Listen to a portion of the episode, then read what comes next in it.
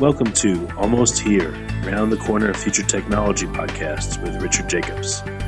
Future technologies poised to transform our lives for better or worse are the focus of this podcast. Almost Here means these technologies are now here and starting to be used, or just around the corner, from Bitcoin to artificial intelligence, 3D printing, blockchain, virtual reality, and more. Hello, this is Richard Jacobs with uh, Future Tech Podcast. My guest today is Lauren Maffeo.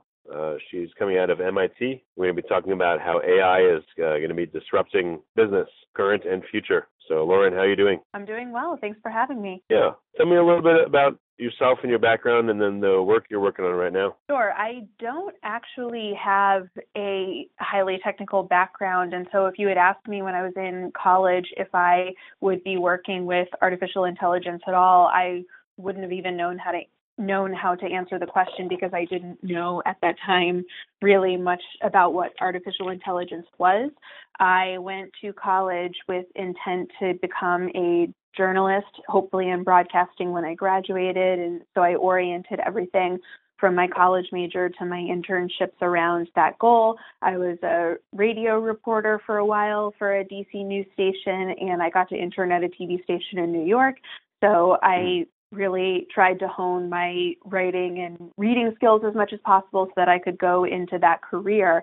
Unfortunately, my college graduation coincided not only with the hump of the global recession, but both of those things coincided with a decline in ad revenue within the news industry, and that had a huge impact on jobs. So one thing led to another, and I ended up going to graduate school at the London School of Economics in London, where I again studied media and communications. And the summer that I was writing my dissertation, I was trying to figure out what I would do when I graduate, still thinking that I wanted to go into journalism. And I went to a networking event at a new campus in town at the time called General Assembly, which is a global education system for and institution for things like UX and product management and more tech savvy skills. And one thing led to another, and I got networked into London's small but rapidly growing tech scene. So, for my first year out of graduate school, I worked as a freelance media consultant for several London based tech startups. And I also worked as a freelance tech journalist for online news sites like The Guardian and The Next Web. And so in my mm. current position, I'm a senior content analyst for GetApp, which is a Gartner company. And in that position, I write about trends largely in project management software, but I also cover emerging technologies and how small and mid-sized businesses, mostly in the US, use tech like AI and blockchain to grow their businesses. Yes, let's uh, let's focus on AI. What what are you seeing as the um, the emerging trends, you know, over the past year or two, and uh, then where are we headed in the near future? Maybe not far future, because that's like wide open to speculation. Right. We're seeing a lot of very high interest in AI from businesses. And so they want to know more about the technologies under that umbrella and how they can use AI to grow their businesses. And this is actually proving to be an enormous challenge because I, the public conversation about AI largely focuses on it as this monolithic standalone thing that is kind of divorced from humanity. And that's certainly not the case. And more to the point, it doesn't acknowledge how wide the breadth of artificial intelligence actually is, and it doesn't acknowledge the wide range of use cases that you could possibly have under the artificial intelligence umbrella. And that has really difficult implications for businesses, because especially small businesses and startups that don't have a lot of resources, because if they don't understand the different use cases of AI, there's no way that they can effectively implement it within their companies to grow. And so we're seeing this even at an enterprise level. I mean, most IT and business leaders, over half of them, according to research, say that there are issues with the, not having the staff that they need to carry out AI projects. Over one in three say that they have real trouble defining their AI strategy. And over a third also say that they have a really hard time identifying use cases for AI. And so, so I think among the public, we're at an inflection point where everyone has at this point at least probably heard of AI to some degree, but that doesn't mean mm. that they can articulate what it does. And then even among people who do have that breadth of technical knowledge about what AI does, they still really struggle to identify ways that they can use it to their advantage. So I think we're at a point where there's a lot of hype about it. There is also a lot of anxiety and disappointment it, because it's it's touted as this transformative tool when the scope is too wide. And so I think the next few years are going to involve dispelling myths about what artificial intelligence does and trying to go really narrow with successful use cases of how it's implemented into businesses to help them grow. Well, all right. So, uh, what are some of the misconceptions people have about AI? Where's the disappointment coming from? So, one of the big disappointments is that it isn't driving tangible business value, aka it's not driving tangible revenue. And that is a mistake in and of itself because it's more, it's not just about tangible financial gains. A lot of what AI does as a business advantage is work alongside humans to perform tasks better than what a human can do and the whole point is that humans still are much more adept at, at doing certain tasks than AI. So, as one example, AI is much better than a human at scanning large volumes of documents to find very particular information. That task would take hours, if not days, for a human to do, and it's something that an effective AI system can do well. On the other hand, uh, humans are much better at AI at understanding perception and social skills and context. That's another, going back to your earlier question, that's actually another really important frontier that we're going to see in AI's fourth wave is teaching artificial intelligence that social perception and context that the tools currently lack. And that's an area where humans have a distinct advantage right now. And in terms of how businesses are using it, we did some research at Gartner uh, where we surveyed almost 700 small and mid-sized business owners in the U.S. last year, and we asked all of them how they're using new technologies like AI and what their plans were for using them in the future. So within that sample of respondents, we had 118 construction leaders in the U.S. of small and mid-sized businesses, and our research showed that one in three of them say that they're either uh, using AI right now or they plan to use it in the next one to two years. And we did also see that one in five, 19%, said that they have no plans to evaluate these tools. But then when you look at use cases of AI in construction and where the sector is going, the picture gets much more interesting because right now, for example, there's a company called Construction Robotics, which has a robot mason called Semi Automated Mason. And the company claims that this robot can place between 300 and 400 bricks an hour, which is five times more than the average human. And, and bricklaying is an example of a task that is really ideal for automation from AI because it's a task that's simple and predictable and rules based. And so it's easy for a program to learn that task. And so, since many construction tasks follow this pattern, it would make financial sense for a small business to automate those. But the other thing to consider here is that we often hear the argument that artificial intelligence is going to, quote, steal jobs from people.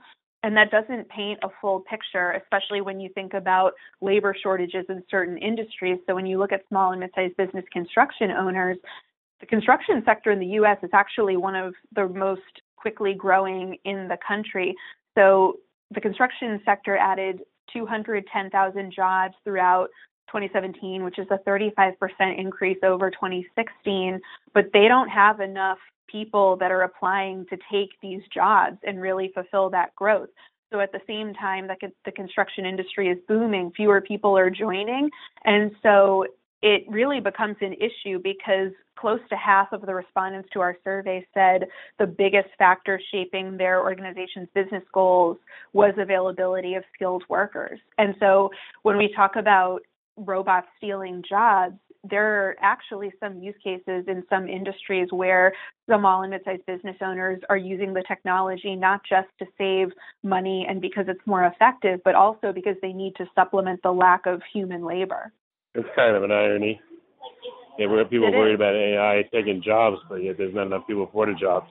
It's weird. Exactly. Well, exactly, and that's the thing is they're not getting enough. We've heard this from many construction leaders in particular that they are not getting the applications for jobs, and so even in scenarios where you've got industries full of tasks that are repetitive and rules based, that still doesn't mean if you automate them that the work would completely be done by robots. You would still need construction managers to perform a much more diverse range of tasks than individual isolated tasks like bricklaying.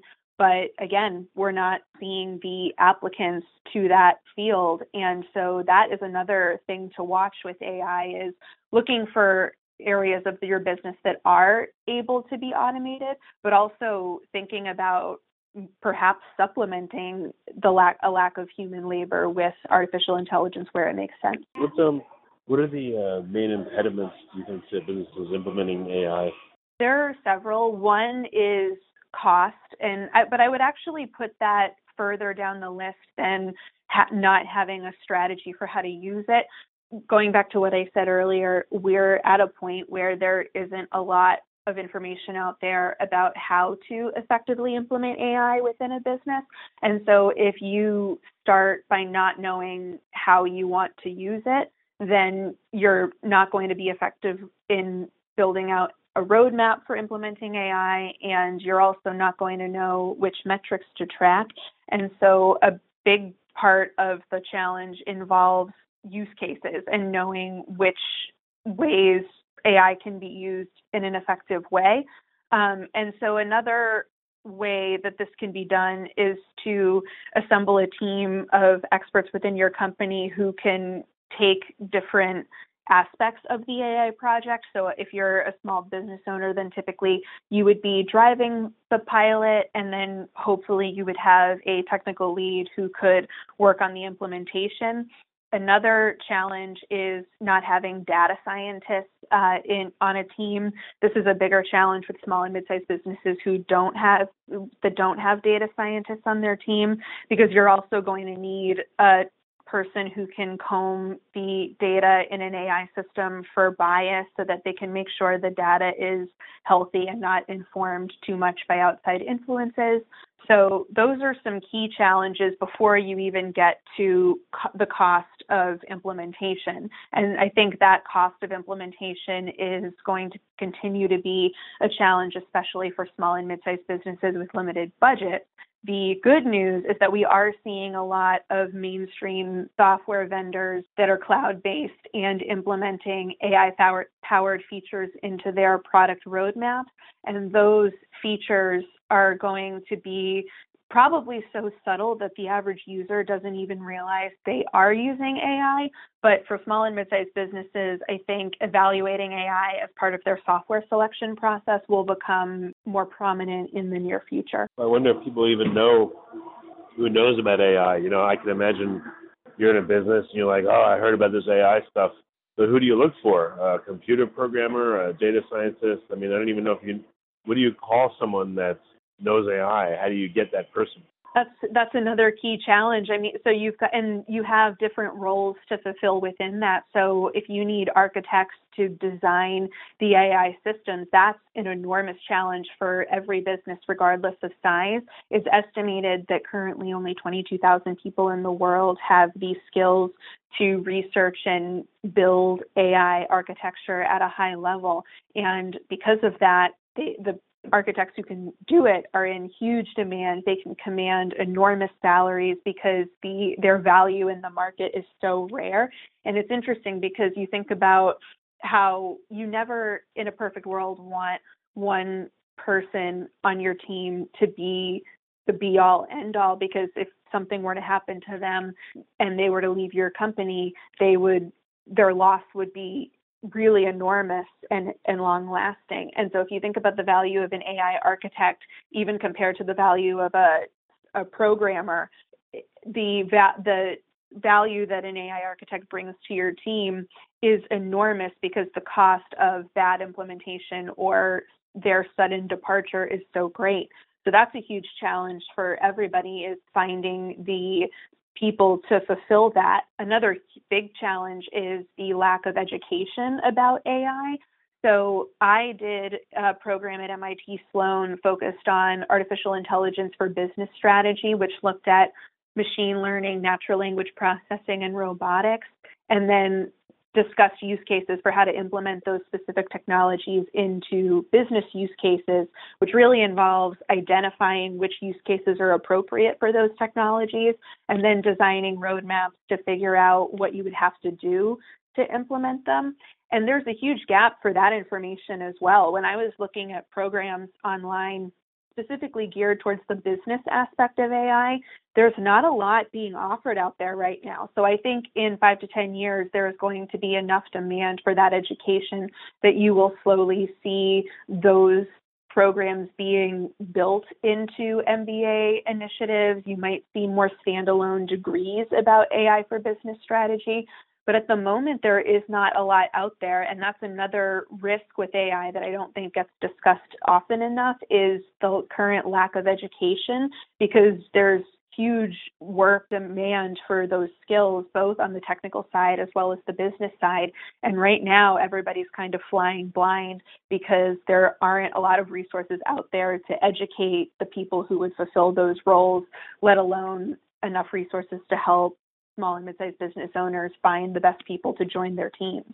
Well, I think what will be helpful is um, as this develops, people have off-the-shelf modules that people can plug into their business, you know, that are AI supported. Maybe uh, chatbots, for instance, you know, for a website, or you know, gauging the intent of people that visit a website, or um, I don't know, just data analysis, you know, powerful data analysis tools that are AI backed for uh, for organizations. Is there any of that out there, or is it too new? We are no, we are seeing examples of chatbots being used today in a more broad way, and that's actually a really interesting opportunity in terms of future AI careers. So Gartner predicts that by 2019, which is just next year, more than 10% of IT hires in customer service will be hired to write scripts for bot interactions. And that's because advanced forms of machine learning mean that chatbots have the potential to make the customer experience easier and more satisfying. And ideally, this would be because the chatbots would be able to access knowledge about each unique customer and how similar customers have been addressed in the past. But the challenge with chatbots is that they need a quote navigator to help them give the best results to those customers. And programmers actually aren't the best choice to design those customer service interfaces. Instead, it's a better idea to hire people who have customer experience and are much better at internal communications and process articulation because they have more experience in customer facing roles. And so that actually makes them better positioned than traditional programmers to lead bot scripting for tools like live chat software. And so that actually makes them like I said, better resources to to build the decision trees that direct customers to the end results that they need by using the chatbot. And so businesses that invest in hiring chatbot scripters, they can gain a lot because if the right navigators can be hired to direct customers through chatbot tree decision trees, then it in a best case scenario would mean the next wave of customer interactions through chatbots might have less friction than they do now. And that's important because we're at a point where customers aren't sold on chatbots yet. GetApp did research which found that at the time more than one in three customers valued talking to a person above all else when they were shopping and just 12% wanted no human contact at all. So this implies that while customers expect better service as they always do, they still don't trust robots and chatbots alone to provide it. They want a human touch that understands their need. And so to fulfill that, businesses of all sizes will need to consider the skills that will help them achieve that goal. And it, in many cases, will involve hiring a chatbot scripter that has more, quote, soft skills and communication skills rather than the straight up technical skills. Hmm, okay. Any other um, areas that you think would be really helpful to businesses, you know, right now that are that are being, I mean, that, that uh, companies are either providing need in or they should provide need in, but they don't? I think the most important thing if a business is interested in AI is to go educate yourself about not only what what it is at a conceptual level, but also what the main technologies out there are. And then once you un- have an understanding, for example, of the differences between robotics versus natural language processing, that will give you more of a framework to look within your business at which tasks are rules based repet- and repetitive and thus best suited to automation. And once you've identified those tasks, you can take the knowledge you have about different AI technologies to discern which of those technologies would be the best one to automate those tasks. I think the also the most important thing in the first instance is to keep the scope of your implementation as narrow as possible. Don't try to do too much at once. And because if you experiment on a relatively low risk project with a form of artificial intelligence, it, there is a high chance that it won't succeed. But if you have done it in one particular instance to try piloting the results out, then you can learn from it and hopefully not incur too much of a financial loss. But something else to consider is to incorporate artificial intelligence into your software selection process if you're shopping for software to fulfill business needs. So there are resources that Gartner has on Smarter with Gartner that discuss how shoppers can find and interview vendors that say they have AI to really understand whether they do. There is a lot of hype about AI, and vendor marketers sometimes take advantage of that. So it, it really goes down to being a smart shopper and understanding not only what AI is, but what it can do within software to help you either save time or money or both.